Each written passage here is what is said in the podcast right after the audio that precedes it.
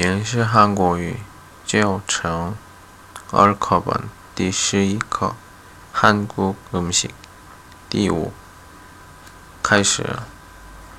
한국 사람들은 명절이나 생일날은 아침에 가족들이 모여서 식사를 합니다. 이것은 아침밥을 잘 먹는 풍습 때문입니다. 그러나 점심은 간단하게 먹습니다. 한국 음식은 수저로 먹습니다. 숟가락과 젓가락을 따로따로 써야 합니다.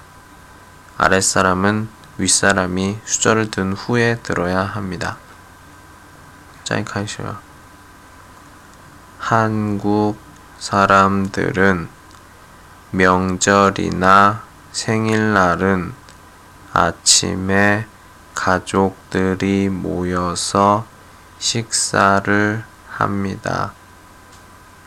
이것은 아침밥을 잘 먹는 풍습 때문입니다.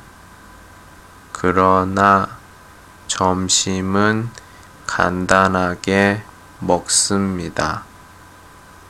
한국 음식은 수저로 먹습니다. 숟가락과 젓가락을 따로따로 써야 합니다. 아랫사람은 윗사람이 수저를 든 후에 들어야 합니다. 자, 이제